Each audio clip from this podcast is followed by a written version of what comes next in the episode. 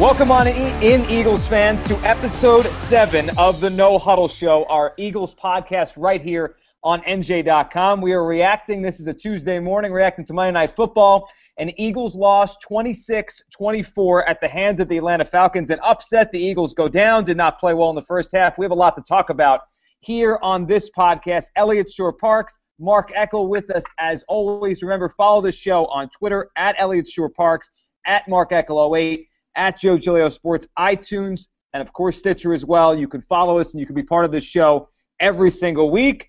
Uh, guys, we talked all summer about this being a good season. It's off to uh, not a great start here. We'll start with Eliot, 26-24 loss last night at the Georgia Dome. Your initial thoughts, and then we'll break all this down, Eliot.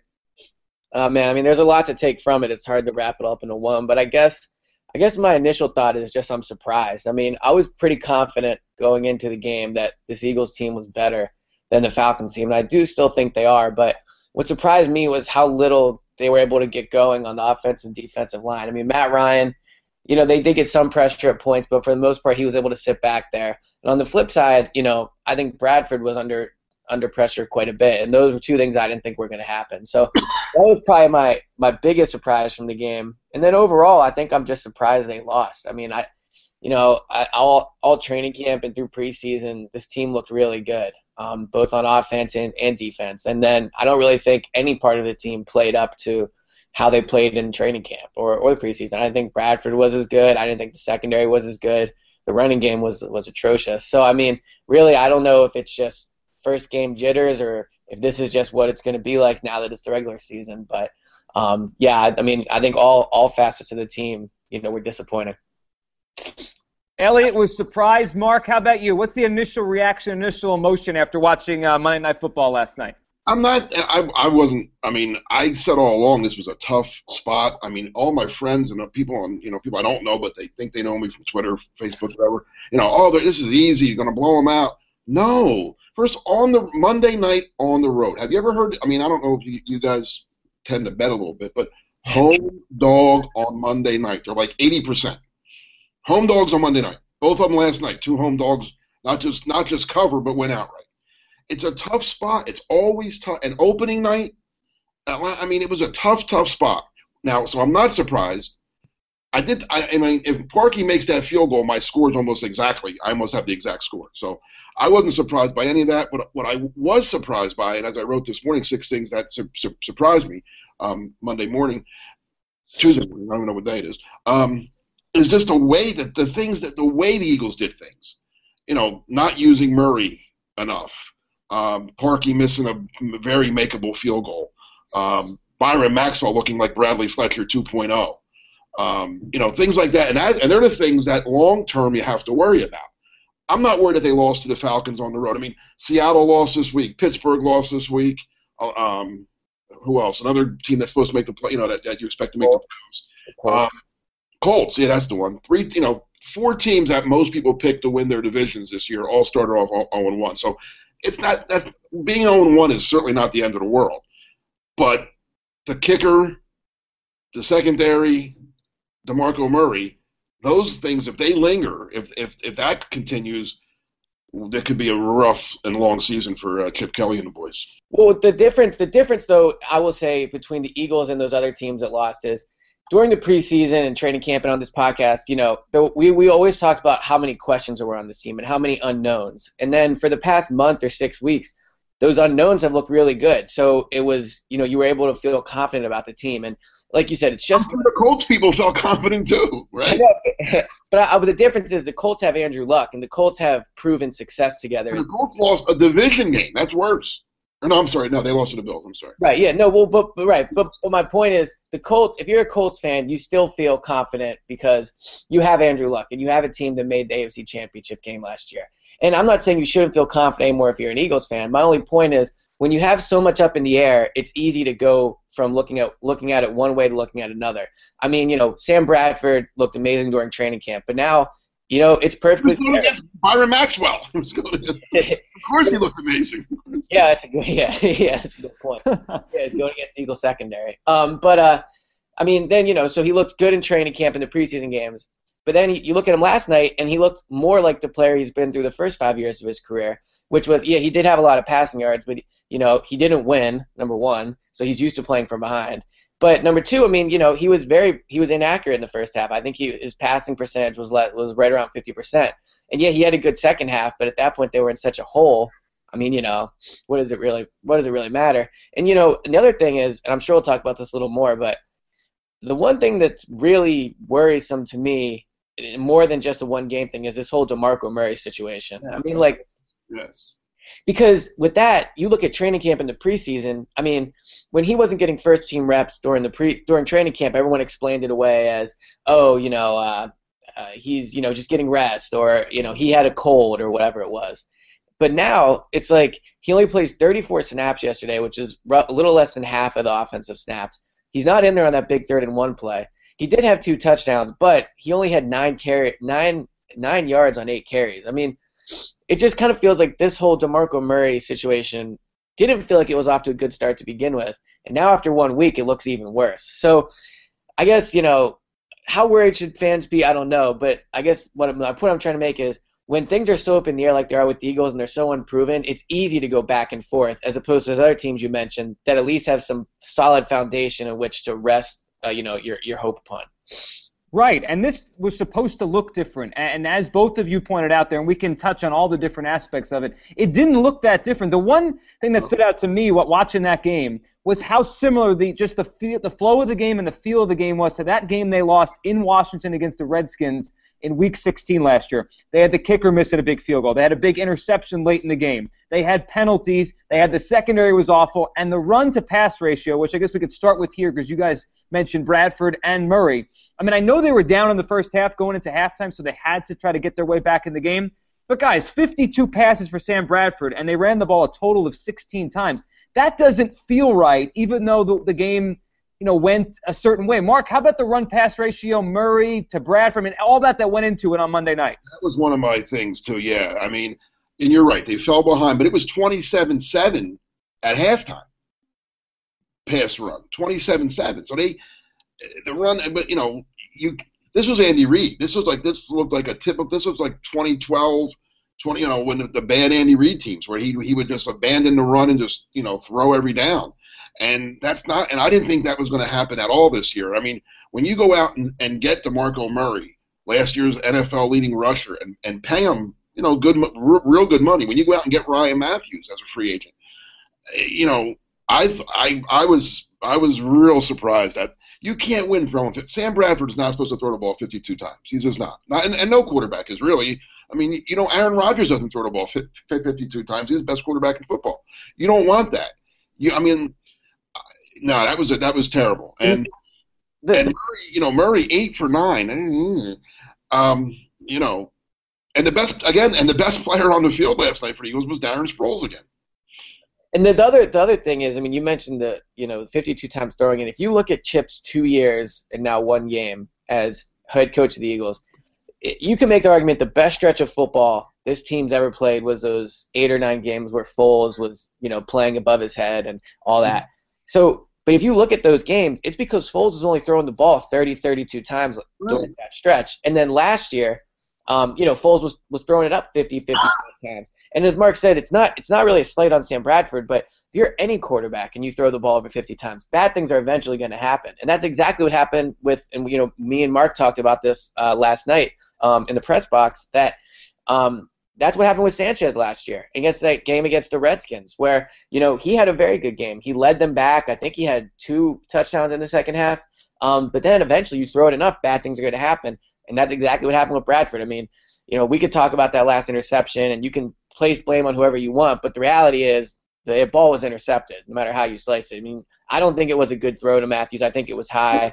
He was, yeah, he was wild. He was he was wild high all, all night. I thought, to be honest. with you. Right, and that, it's a lot like the uh, first preseason game against the Colts, where he was throwing high, or yeah, what was there against the Ravens, where he was, oh, no, he didn't play against. Colts. He didn't play against Colts, yeah, but um, where he was throwing high all all day against the Ravens, and he said, you know, that was because of uh, he was just excited. So I guess he was excited again last night, but um you know, you know, to get back to the uh, run pass ratio though, Bradford himself said he was surprised with how with how much they threw the ball, and it was a little concerning to me as he said, well, you know, when you fall down behind so much, you have to, you know, you have to throw the ball, and it's like, well, no, you don't. You know, you, you can stick to the game plan. I mean, this is supposed to be a running team. Um, and they, they were only behind. I, I think the most they were ever down was 17 points. So I mean that that's you know it's not a small deficit, but it's the first half, and they just completely abandoned the run. So, you know, after all that offseason talk about how this team's going to be good because Bradford's going to have a good running game to lean on, he's not going to throw it as much. That just completely all went out the window last night, and it was amazing how quickly it just they just abandoned it. Well, worse than abandoning it, which they did, was I and it kind of because it didn't. I mean, other than Sproles was great, five carries, fifty yards. That's that's tremendous. That's unbelievable. But eight Murray, eight for nine. Mathews, three for four. That's not getting it done. And I, you know, I I, I want to watch it again. You know, was it the line? I mean, I Andrew Gardner looked like a guy that should not be starting at, in, the, in, in the NFL. I mean, I, a couple times I did watch him. He got run over a couple times on pressure. Um, they were behind him on that key third and one. One when when and we'll and we'll get to that. Why why did they, I mean? I, And I like Ryan Mathews, but if DeMarco Murray is your guy and he and you're paying him to be one of the guy in the league almost at running back, I mean, and he he doesn't get the call on third and one and the biggest play of the game. I mean, and then the funny thing is, Chip says Chip says after the game, well, you know, I didn't know who was in there. Or he said something. He, said he knew. He's he was asked um, why Mur- why Mathews and not Murray, and he said, well, he was the guy that was in the game at the time. I don't think Chip. You know, we we put numbers on people like like we say, you know, well, Murray's the, number one back, and Mathews is number two, and Sproles is three, and the receivers the same. I think Chip just they're all running. I don't I don't think he I don't think he puts numbers. I, I think he just thinks everybody's the same. But the bottom line is they're not getting paid the same. And they're not the same. I mean, you you know, you can make the argument, you know, that this offense is meant to sub people in and out and all that, but DeMarco Murray is a better player, especially in a third and one situation, than than Ryan Mathews. So I get this whole, you know, you're running the play, you don't care who's in there, do your thing, whatever. But on the flip side of that, it's it's almost a little irresponsible not to before a huge play like that to take a look at who your personnel is and decide what the best situation is for your team. Now he could just be lying and, and saying that, and you know, a lot of coaches do that after the game. Well, what's the truth? Yeah, well, but I'm saying he, he thought Mathews was, was a better. Obviously, he did, right? I mean, yeah, I mean, he did that during training camp, so maybe it is the truth. I, I don't know, but it's just weird that you you bring a guy in, you pay him all this money, he's supposed to be one of the best running backs in the league, huge third and one play, and he's not on the field. And that's why they got him, right? I mean, that's what we were told. Right. That's what we were led to believe. The reason they got rid of Shady McCoy, well, he's not that. He's not Chip's kind of guy. He dances too much. He loses too many yards. Some too, too many negative runs. Blah blah blah blah blah about Shady. I never saw. First of all, I never saw Shady lose 12 on one play like that. and I see Shady pick up a lot of first downs also. So I don't. I don't know. I. I, I Demarco Murray is going to be an interesting story all year for us. He is. And you guys mentioned there knowing your personnel. Let's go into the last drive, the last few plays. You were mentioning it there. And I want to talk about the, the decision to make the kick with Cody Parkey, to go for the kick with Cody Parkey, 44 yarder, uh, fourth and one there. But to me, the problem was it was twofold for me. It felt rushed. It felt like Parkey was rushed coming on the field as Chip tried to make the decision. He could have used a timeout there. He didn't do it. And then two, you know, knowing your personnel, Parkey had the groin issue in uh, in training camp during the summer. They say he's okay now, uh, but that whole thing just felt off to me. I'm not sure if they should have went for it. What did you guys think in the moment, and now that you've had a little time to react? You have to kick. I was saying it right then and there. You have no. You have to kick. If he's not healthy, then he shouldn't. Then he should have been put down in another kicker sign this week. A kicker has to make a 44 yard field goal in a dome. That's like a 34 yard field goal out, out, outside. I mean, you know, there's no way, there's not kick a four. If you can't make a 44 yard field goal, then get, get, on with your life's work. I mean, you know, don't you don't belong in the, in the NFL. If, if, I'm not going to say after one. But I mean, if you can't make that on a regular basis, and then probably nine times out of ten, Parkey will make it, but he missed it. This was the tenth, he missed it. No, you have to make. If I'm a coach and my kicker, if I can't trust my kicker to make a 44-yard field goal inside, perfect weather conditions, perfect everything, then I need a new kicker. And I, I thought Chip made a good point after the game where he said, you know, we weren't getting any push. I mean, we, we, we just talked about that third and one play where apparently Chip doesn't care who runs it. So you're both not getting any push, and you don't even know who's going to be carrying the ball. So I can kind of see how if you're Chip, I mean, you know, for a number of reasons, it makes sense to kick the ball. One, you, you take the lead. I think there was only what a little over two minutes to go at that point in the game. So you take the lead, you take the points. But I think Chip's point was good that you know, everyone says go for it, go for it, but they were having a horrible time running the ball all game. So you're, now you're now you're talking about trying to throw it, and that's a little bit of a riskier proposition on on a short yardage thing like that.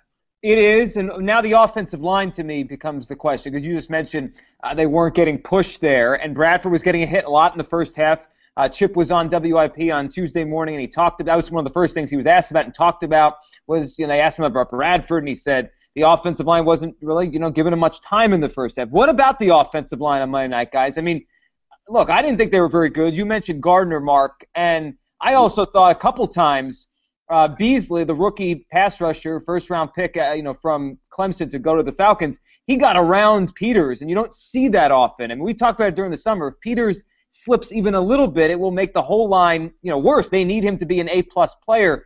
I didn't think the line played very well. It showed in the first half, showed the whole game with the running game. Mark, your thoughts, offensive line as a whole, first night. Well, I'll say this: 52 pass plays, no sacks. So there is that. If if, if you want to hang your hat on something, that that's pretty impressive. That if you can throw the ball 52 times and not get sacked. Now, but on the other on the flip side, there was pressure. Like you said, this Beasley kid's going to be something special. By the way, let me just say that right now. He's going to be a special player. He, I watched him a little bit last night too. He's he's quick. Uh, he's he. You know, I'm not going to. I'm not just defending Jason Peters here, but the, but Beasley's going to be a real good player. Um, yeah, I mean the line. I mean, even Jason Kelce, who I think is one of the best centers in the game, had a had a bad penalty on that last drive. That that I think Sproles ran down to like in, inside the ten, right? That was the yeah, same. They brought that. They brought that play back. On a holding. I mean, a lot of penalty. Yeah, the, the offensive line, you know, overall had a rough night against not a great Atlanta front. I mean, like I said, Beasley, I think he's a rookie playing his first game. I think he's going to be really good those other guys on the Atlanta front, I mean, that wasn't the the steel curtain guys. That wasn't uh the fearsome foursome. I'm I'm throwing out terms that Elliot wasn't born yet for, but that's okay. Uh, look it up. Um, I mean, that wasn't. They're going to see better defenses than they saw last night. I mean, I'll say, you know, without the luxury of having watched the game again, just just watching it live, I don't think the offensive line's why they lost the game. I mean, I there were Bradford definitely took some hits and he stood in there a few times and delivered the ball. And I'm not saying he wasn't under pressure, but I didn't get the feeling that the reason they lost, at least in the passing game, was because of the offensive line. I mean, maybe the, I, when you look at the running game, obviously it's hard to say they, they had a good they had a good game because they, they couldn't run the ball. But I just I didn't get the feeling that Bradford was you know, inhibited because of the offensive line. That's just that was just my my opinion, though. I mean, I think you can make an argument. I think in reality, I mean, the penalties really killed them more than their play. But you know, I'm I'm looking at this now. You know, Bradford, the offensive line allowed three quarterback hurries in 52 attempts and six quarterback hits in 52 attempts. So that isn't really horrible. Um, but I, I think the expectation was that this offensive line, you know, was going to be better. But in reality, I mean, you know, you're starting two players at guards who are journeyman NFL and who are journeymen. So, uh, yeah, overall, I don't, I don't think they were they were anything special, but I don't think they were the reason Eagles lost the game. No, I don't think they were either. You're right. I, I'll agree with the way you put it there. They weren't anything special, probably not the reason they lost the game. But as far as Bradford behind them, because the first half there was more pressure, the second half he was getting the ball out quickly, and he was really good in the second half up until that last you know drive where they threw the interception. Uh, but the one thing I noticed, and I'm sure you guys did too, I mean, did the Eagles take a shot down the field? It felt like everything was underneath, and it felt like the wide receivers outside of Jordan Matthews, who everyone will talk about the drop that became an interception, he had a big game. No other wide receiver basically did anything last night. Was that, do you think, by design, or did Bradford just want to get the ball out of his hands as quickly as possible to the backs, tight ends, and Matthews? The other wide receivers did nothing. I remember uh, during training camp, talking to a guy on the sideline who uh, an NFL guy who had seen every every Sam Bradford game in St. Louis, and he was told he told me that the Bradford's nickname was just a guy around like the circle he he hangs with, and one of the reasons he said that was because exactly what you said, Joe. I mean, he dinks and dunks it, and all he does is check it down. So at the time, I mean, Bradford was playing really well, and I, you know, I thought it was interesting. I didn't take much from it, but after watching last night, I think it's a combination. I think there's a couple there's a couple of things at play. One, I do think he has a tendency to check the ball down. I mean, I think there's just no denying that. I don't think I'd have to look, but I don't think that he attempted a pass over 30 yards. And if he did, there maybe was one.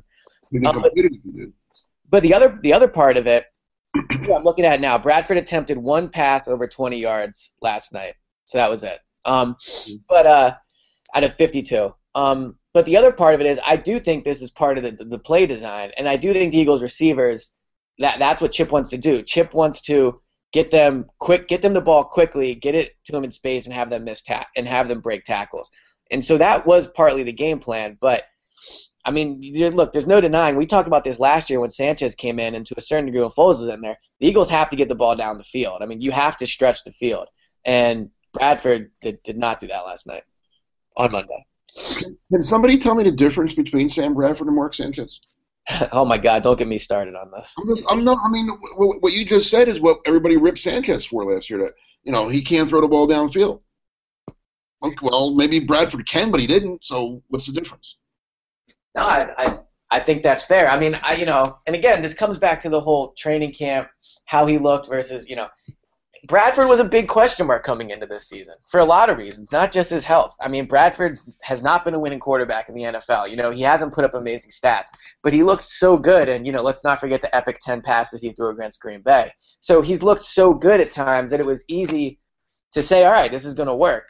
And then, you know, you talk about how quarterbacks play better under Chip traditionally with Foles, although Foles looked pretty good against Seattle. But, um, so. Can I we forget the preseason in the Green Bay game? and, and not ever reference that again.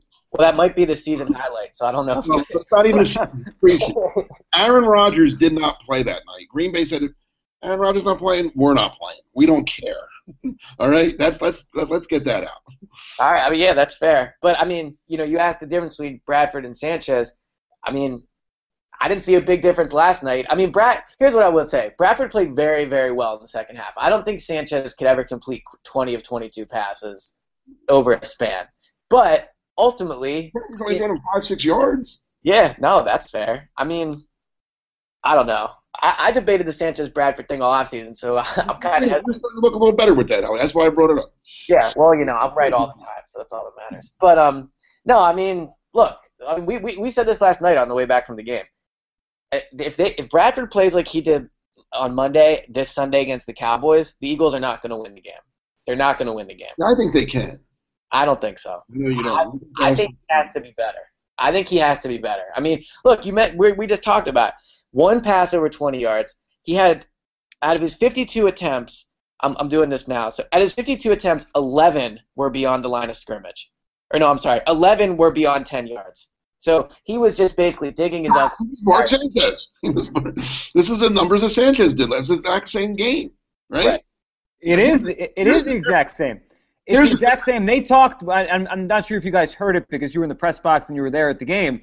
But they on the broadcast on the Monday Night Football broadcast, I believe they had a stat. I think Gruden had it that during Sam Bradford's career in St. Louis so far, 70% of his attempts are within 10 yards. I mean, like Elliot was saying a few minutes ago, this has been Sam Bradford's career. This is what he does. Right. So what's, and, and, and he doesn't win. It's not a winning combination. That's not how you win in the NFL. It's a pass. Doesn't win. And Sam Brad, what's his record now, Elliot? 18, 30, 18 31 and one. So, look, it'll take a while to even that one out. yeah. Well, it's all right. When when they win 19 more games this year or whatever, they'll win 18 more games. It'll it'll it'll be evened out. But no, I mean, look, it's one game. It is what it is. But again, it just goes back to the thing where when you have a lot of uncertainty on the team, it's very easy to to go back and forth as to what the reality is. And as Mark said, look, the preseason is the preseason. I mean, you know, it, it preseason generally doesn't end up being meaning much. So if you only look at this team in last night's game, which is the one real meaningful game they've played, secondary is not improved. Bradford was average, I would say, maybe slightly above average.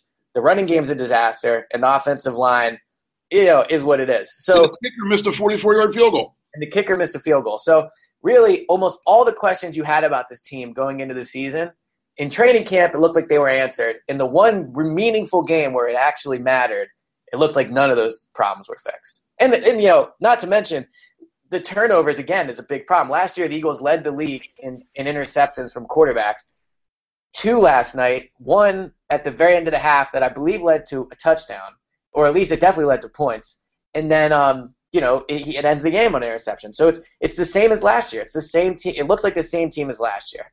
That being said, they won 10 games last year. So you know. So we have to kind of take a step back and, and we kind of look at the offense and what it was last night. The second half, they're better. Let's jump to the defense here because this has been a big part of the conversation since last night all the way through. Uh, we're recording this on Tuesday morning, right after the Eagles' Monday Night Football loss to the Falcons. All right, guys. I mean, the Eagles spent a lot of money to go out and bring Byron Maxwell here uh, to be their number one corner. He's the fifth highest paid cornerback in the NFL. Uh, no one expects him to be Darrelle Revis or Deion Sanders in their prime, but you do expect him to be an upgrade over last year. And you watch what Julio Jones did to him all night on Monday night. I mean, how concerned right now about Byron Maxwell should Eagles fans be? Because uh, that's a great wide receiver he went against, and I understand he's great, but he didn't really have a chance most of those receptions. Jones was just well past him, and even Roddy White, when he was matched up on him, ran past him. Elliot? You know, when they signed Byron Maxwell, I wrote that I didn't think it was a huge upgrade from Cary Williams. And if you look at the stats throughout their career, and you know it's hard with cornerbacks. Sometimes it's hard to really look at the stats and break down play, but he hasn't been that much better than Cary Williams. I mean, last night. All right, here's everything you need to know. Dan Quinn was his defensive quarter, coordinator last year in Seattle, right? The Falcons offense, that Falcons head coach. The Falcons threw it Byron Maxwell 11 times last night, uh, got 10 receptions for 179 yards. So not only did the and you know uh, Byron Maxwell said this early in the week. Not only did the Falcons not try to sign Maxwell this offseason, even though they had one of the worst secondaries in the league last, the worst secondary in the league last year, they come out and throw right at him all night in the first game. So you know Maxwell is going to be better than this, I, I think. But you know anybody, like you you said it, anybody that thought they were getting Darrelle Revis, so they were getting a number one shutdown type of guy, was fooling themselves. I mean he he's been marginally better than Cary Williams throughout his career, and now you're asking him to do what Cary Williams did last year. I mean, he's a good, he's a really good number two, and uh, you know, uh, Eckel can talk about this more. You know, he he he has some good stuff on Maxwell, but um, you know, he's a good number two. I'm not so sure he's a number one, but the reality is, in the NFL nowadays, you have to pay big money to get these guys. So I don't think the fact he's a fifth play, fifth highest paid cornerback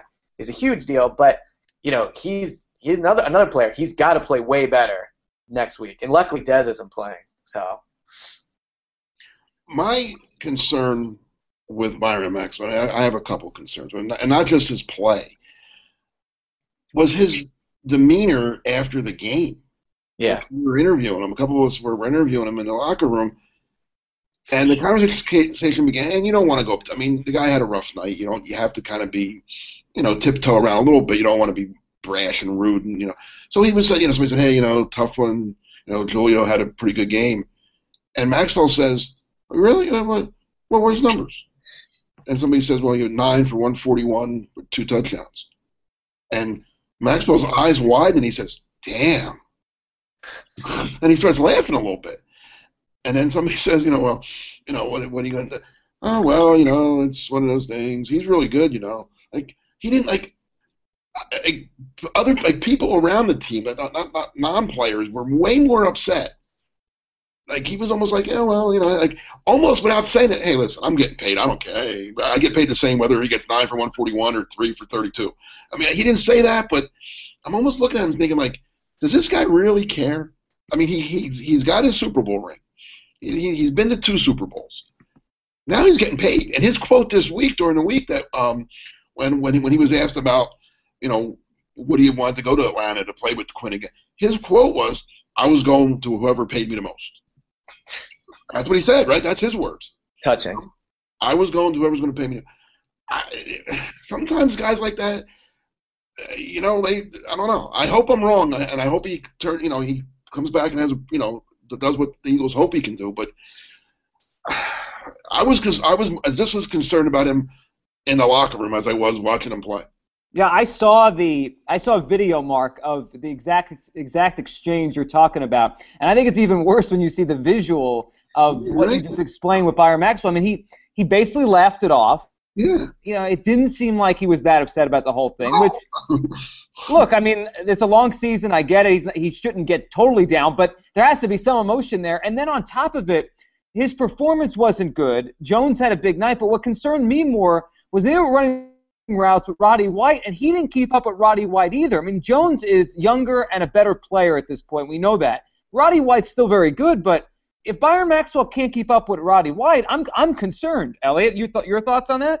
All right, so here's a here's a really depressing stat for Eagles fans. So Maxwell gave up 11 catches or 10 catches last night, 179 yards. Bradley Fletcher never gave up more than 168 yards last year, and never more than 10 catches. So he's already that might be the most depressing stat you're gonna we're gonna have in this podcast today. So Maxwell's Somebody, already, calling, somebody in the press box kept calling him Bradley Maxwell. I don't know who, who that was. yeah, that might have been you. But um, I mean, that I mean, so he's already had a worse game than Bradley Fletcher's ever had. And I mean, look, you know, it's the day after the game. I think right now, you know, if we talk in five weeks, I think Maxwell ultimately prove to be a better player than Bradley Fletcher. I mean, Will he be better than Cary Williams? I don't know about that. I mean, I don't know, but I mean, Joe, you mentioned it. It wasn't just Julio Jones. It was it was whoever was he was guarding got thrown at. I mean, he gave up he gave up four catches to Roddy White. He gave up one to Devonta Freeman. He gave up one to Nick Williams. I mean, literally whoever he was guarding was able to get the ball. And your, your thing's great, Elliot. I mean, I, that the guy that knows him as well as any coach in the league would be Dan would be Dan Quinn, right? I mean, Gus Bradley knows him from the past, and then obviously Pete Carroll. But those three guys know. And his game plan was, oh, I know this guy. We can go after him. That's scary. That's a scary, scary thought. That the a coach that knows knows him very well. His game plan was, we're going. Let's go after this guy. I mean, I don't know if I don't think Atlanta plays Seattle this year, but I'm guessing if they did, Quinn wouldn't say, okay, we're going after Sherman. You know, I mean, right? Right. yeah, I mean, and Carroll didn't play that well either. So again, the secondary just wasn't good last night. And you can make the argument, yes, they're they're playing Matt Ryan, who you know, who didn't play well. Yeah, but he's probably still a top ten quarterback. But this this was a problem for the defense last year, and really has been the problem since Chip got here. They can't beat good quarterbacks. I mean, I would I have to go over it, but I don't think they've ever won a game where the other team had what you would consider a, you know, like a top ten-ish quarterback, right? I mean, last year. What? Andrew Luck. Yeah, you're right. Okay, yeah, there was that, and then there was Matthew Stafford the year before in the snow. So, You know, the- but the snow threw it all out of whack. yeah, but I mean, again, this and this is why at the beginning of the season, I, I you know, I guess two days ago before the season started, I said I think the Eagles are the third best team in the NFC, but I don't think they're ready to beat a Seattle or a Green Bay, and it's because Seattle and Green Bay have proven playoff winning quarterbacks, and the Eagles can't beat those guys. They can't do it. The defense isn't good enough. Well, you talked about the secondary there, and one of the concerns we had, and we talked about this basically the whole summer, including up through last week, wondering what the Eagles were going to do with the nickel, wondering what they were going to do with the slot corner, and we got our answer on Monday night. They kept moving Jenkins down. They kept moving, you know, with one of their safeties down to play in the slot to cover the slot receiver, which meant Chris Maragos was on the field a lot. I mean, by my count, and just as off the top of my head watching, he had to be on the field for 30 snaps that game last night. 36, 36 Oh. plays. So 36, even more than, than I kind of estimated there. And uh, look, I didn't think he made any dumb move, errors that cost him a, a but- spot, but it's just the fact that he's on the field is not good, right? Yeah, it's a very bad sign. I mean, it, it, it shows the Eagles think Maragos, who's, you know, is what he is. He's had a good NFL career. You know, he's a key example of special teams makes some players a lot of money in this league. He's a good special teams player, but he's not somebody you want playing safety. So the Eagles think Chris Maragos is a better safety right now than Eric Rowe is a cornerback. Your second round pick that you traded up to get, I mean, I don't forget the number, but you're talking about like a top 45 ish pick there in Eric Rowe or around there. Um, and he can't even get on the field. And then you put EJ Biggers on the field, a journeyman also. So Rowe's development is clearly not where it's where it should be at this point. It isn't, and they they're, they're going to need him to figure it out quickly. Otherwise, they're going to be in some trouble back there. The one thing that we know, uh, Mark, that could cover up what are issues in the secondary, whether they're Maxwell or the safeties or the slot, whatever, would be a good pass rush. Now, I thought the I thought Fletcher Cox played well on Monday night. I thought the defensive line against the run pretty much held up for the most part, but Oh, they didn't they, they did not get after Matt Ryan enough in my mind. Well, they Atlanta Max protected all night, and I and which is what I you know I thought they would when I wrote my scouting report last week, talking to another coach about the Falcons. He hit it right on the head. He said they're going to max protect. They're not going to let Ryan get get beat up, and and they'll take their shots, and that's what they did.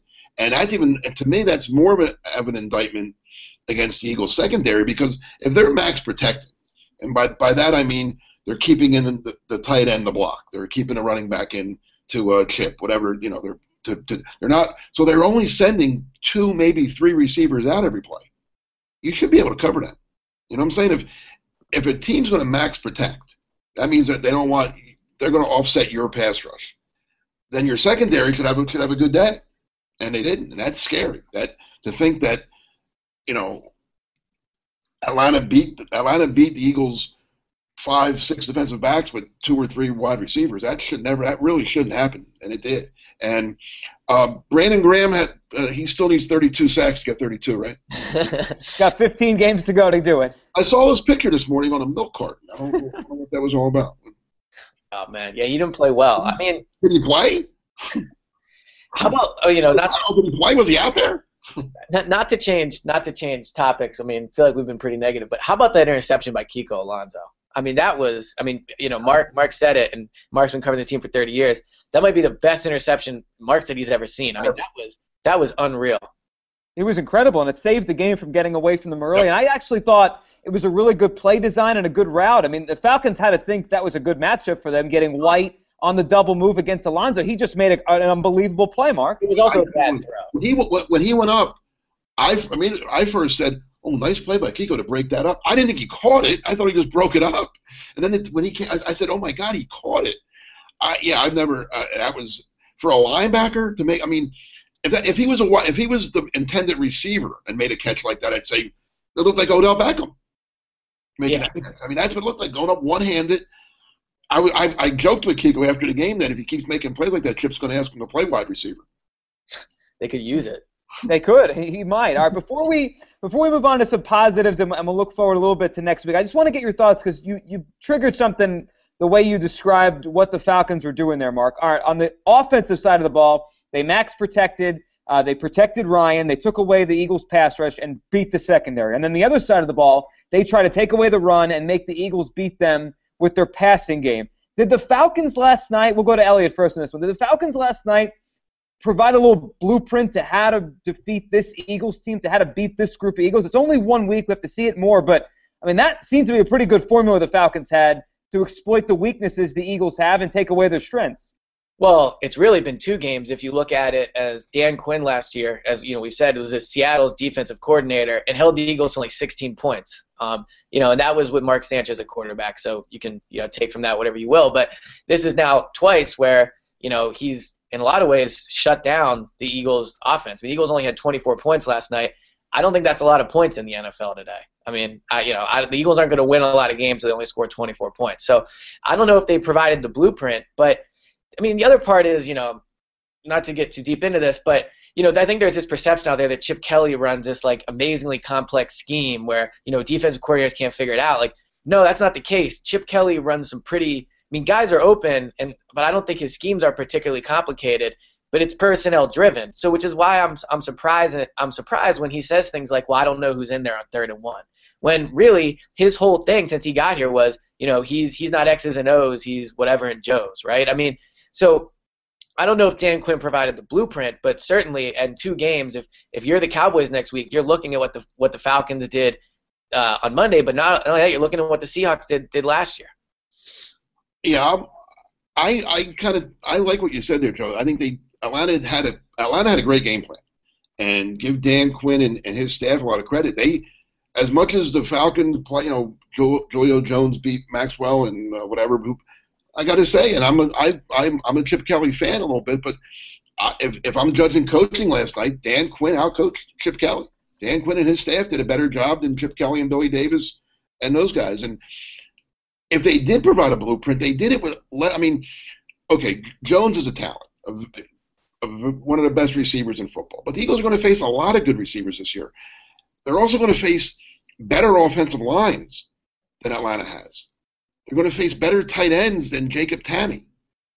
You know, I mean, so this defense, if if they had a hard time stopping really a one one major weapon in in in Jones, I mean they're going to see teams that have, you know, a guy maybe not quite as good as Jones, but closer. I mean, they're, they're going to see Larry Fitzgerald. They're going to see Megatron in, in Detroit. They're not they're not going to see Dez next next week, which is a huge huge break. But they're going to see Odell Beckham. They're going to see you know I can go on and on of, of the good wide receivers, but they're also going to see teams that have maybe a better tight end or a back that catches the ball a lot or a better back than than a rookie Tevin Coleman who didn't do bad for his first game. Tevin 20 carries 80 yards and some big big first downs along the way there. So yeah, I mean, Atlanta not only put a blueprint out there, but I think other teams are looking at this saying, "Hmm, we can score some points on this Eagle defense." And you know, you know, to a certain point, it's like I get the whole Julio Jones is a good receiver thing, but I mean, guess what? Like you, as, after two years of Chip running the program, we can't just keep saying, "Oh, well, the guy they played was really good." Like you got to get good players at some point too. I mean, Maxwell is a good player, and you know, it's just one game, but you know, the Eagles, this isn't this isn't the rec league. You can't just be like, oh well, that kid over there is really tall, so obviously we're going to lose. I mean, the Eagles are allowed to have good players too, and they're allowed to have guys where you know we can't stop them. Like Demarco Murray was supposed to be that guy, where the, where the Falcons go, oh well, you give up 100 yards, but it's to Demarco. Well, they only give up nine yards to Demarco Murray. So I mean, like you know, Julio is a very good player, but that doesn't mean he's he's gifted 100 or whatever yards. Exactly, and he had a great year last year. Jones. Jones had a tremendous, and they went, and Atlanta went six and ten. Yeah. So you can let Jones have a great game and still beat them because ten teams did it last year, where Jones had good games but they lost. And and again, when and I hate to put it all on one thing, but if Parkey makes that field goal, are we? Is this whole conversation different? I don't think so. And this is what I wrote this morning was last year against the Jaguars, right? In that that game where they came back and they won by a lot towards the end, but really it was a close game into the fourth. I think with eight minutes to go, it was still a three point game. Last year, you know, Foles didn't play. He played okay in the first game, but he turned the ball over. They didn't run the ball well, and the secondary looked bad. And those were three things that happened against the Jaguars. And ultimately, you know, people wrote that off because they, they won a few games in a row, but they didn't make the playoffs last year. And I know it's 10 wins, whatever, but they still weren't a playoff team last year. So even if they win last night, I do think it's a little different because at that point Bradford leads them back. But these are problems that killed the Eagles last year that are now problems again. So win or lose, whatever, these are problems that kept Eagles out of the playoffs last year, and I don't think it'll keep them out of the playoffs this year. But I don't think the outcome of last night's game should have really dictated how you feel about this team in, in a large sense. I agree with that. Before we before we look ahead here to the Cowboys game, which is now a really big one, obviously with the Eagles at 0-1 coming up on Sunday afternoon at Lincoln Financial Field. Before we do that, reaction week. It's an overreaction day. That's that's kind of what happens after the first game of the year. So from each of you, give me one thing you think is a legitimate concern moving forward, and then one thing that maybe fans should not overreact to as far as this team. Let's start with Mark. One thing that you really are concerned about, and one thing we should not overreact to. All right, the first, the, I, and I hate to put it on one one nice kid, but Cody, I'm really concerned about the kicker. You know, I mean, I've seen, I've been, I covered the team a long time. I've seen great kickers or kickers that had that had great years go bad in a hurry. Alex Henery is a prime example. Alex Henery was the most accurate kicker in, in NFL history or something, right after his first couple years. Yeah. Oh, just lost it. Now he's unemployed. Think about that. The guy at one point was most accurate. Now he's unemployed. Can't find a job. 32 teams. Nobody wants him. Parkey went undrafted. He, you know, no one made a big deal about him. The, the Colts sign him. They get rid of him. The Eagles get him. He had a great rookie year. If he goes bad, I've been through kicking carousels. They're not they're not fun. They're not pretty. Where you bring in you know kicker of the week competition. You know, you know, um, you know he could shake it off. Maybe next week he goes out and kicks a 52 yarder to, to win the game and beat the Cowboys, and all concerns are put on hold. But as of today, you know, Tuesday morning, I'm I'm concerned about the kicker. Uh, what I wouldn't overreact to is the running game. I think it'll get better. I mean, these guys are too good. Murray, Mathews, they're not going to go, you know, a combined 11 for 13 every week. They're going to this team's going to run the ball better. They're, they're going to run it. They're going to run it more often. They're going to run it better. They're going to be. They're going to be what what we thought they were. Well, I'll I'll start with the thing I'm not worried about, and I'll say that's the running game. Just because I don't think there's any way the running game can be worse than it was last night, and I think ultimately they will be able to run the ball. I mean, uh, Demarco Murray's you know just too good. Uh, they have too much depth there, and I do think the offensive line you know, they were able to run the ball to a certain degree last year, and I think they'll be able to do it again. So that would be one thing I wouldn't be worried about. But the thing I am concerned about, and this might not be the popular opinion to take, is Sam Bradford. I mean, look, it's a quarterback league. We talked about this all offseason. We talked about trying to get Mariota. We talked about trading Foles. And ultimately, I don't think last night it looks like you upgraded. Now, it's just one game. It's his first game back in a long time. But Bradford has to play better than he did last night. So that's a concern of mine. Until he starts to play like the player he was – in training camp and against Green Bay, this team's not going to be the elite team we thought they could be. So that that is one thing I'm concerned about. And then the other easy one to take is the secondary, but we've talked about that at length. So I would say the one thing I'm concerned about is Bradford, and the thing I'm not concerned about is the running game. All right, guys, let's turn our attention to the Cowboys game coming up Sunday. The Eagles at 0 1, the Cowboys at 1 0. Uh, it's weird to say must win at this point of a season, but this is a really big game for the Eagles to come home and bounce back against a division rival. Yeah, we talked about this a bit last night. I mean, it's hard to say. I mean, if you go 0 and 2, you can still make the playoffs. I mean, you can still, you know, be a good team. But losing to the Falcons on on the road start season and losing to the Cowboys at home without Dez Bryant, I mean, that's just you know record aside whatever that just doesn't bode well for how how this team is and how they're you know how good they really are so i think it's a must win more from from an emotional confidence standpoint than it is actually a stand in terms of actual standings um they got to win. They have to win. I mean, it's at home, four o'clock game. You know, revenge game from last year where the Cowboys essentially knocked the Eagles out of the playoffs. It's a it's a must win game. And honestly, to get back to Bradford, it's a game where you want to see how Bradford can react. Can he win a big game like this? Because it's it might not be a must win, but it's certainly a huge game. You know, two years ago when the Eagles made the playoffs at, at ten and six, they caught a lot of breaks. They played Green Bay without Aaron Rodgers. They played Dallas without Tony Romo. They played um, Arizona without a couple of, of, the, of their key players. They played Detroit where Reggie Bush gets slips on the snow before the game and misses it. Well, that luck is starting to, to come up again. They're, they're getting Dallas without Dez Bryant. Dallas without Dez Bryant is like the E Street Band without Bruce Springsteen. It's, I mean, they're, okay. They got some talent, but it's not. The, I'm not going to see them. I mean, I don't know who's gonna. I don't know what Romo's gonna do. I mean, Witten's a great tight end, and you know he went down the field against the Giants, and and and bravo to him. But there are a lot. Billy Davis is going to rest a lot easier this week, not having to worry about who's covering Dez Bryant and what to do with Dez Bryant. You can cover. You can defend the Dallas Cowboys without you know a lot easier. And I, I, I think. I disagree with Elliot. I, I think if the Eagles score 20, if they play their same exact game they played last night and score 24 points, I think they win 24-20 or whatever. I think they win. I don't. I don't think so. You think Dallas going to score that many points? Okay. Yeah, I don't think the Eagles win with 24 points. Not the, way, not the way that secondary played last night.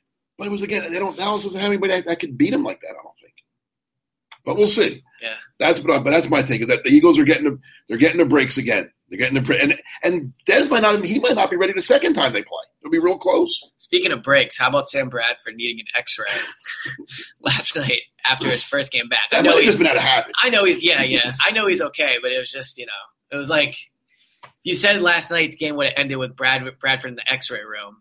You know, it's just a I don't know. It just wasn't the Eagles' night last night. Felt like nothing went right. All right, everyone. Thank you for listening to episode seven of the No Huddle Show, our Eagles podcast right here on NJ.com. Remember to follow this show on Twitter at Elliot Shorr-Parks, at Mark Eckel 08, at Joe Giglio Sports. Of course, subscribe on iTunes and on Stitcher, and leave us a good rating if you like the show on iTunes. It can only help this podcast grow. We'll be with you every week. As always, we'll do this again next week. Uh, Mark Elliott, thanks for hopping in. Thanks for doing this. Safe flight home. And thanks all of you for listening to the No Huddle Show right here on NJ.com.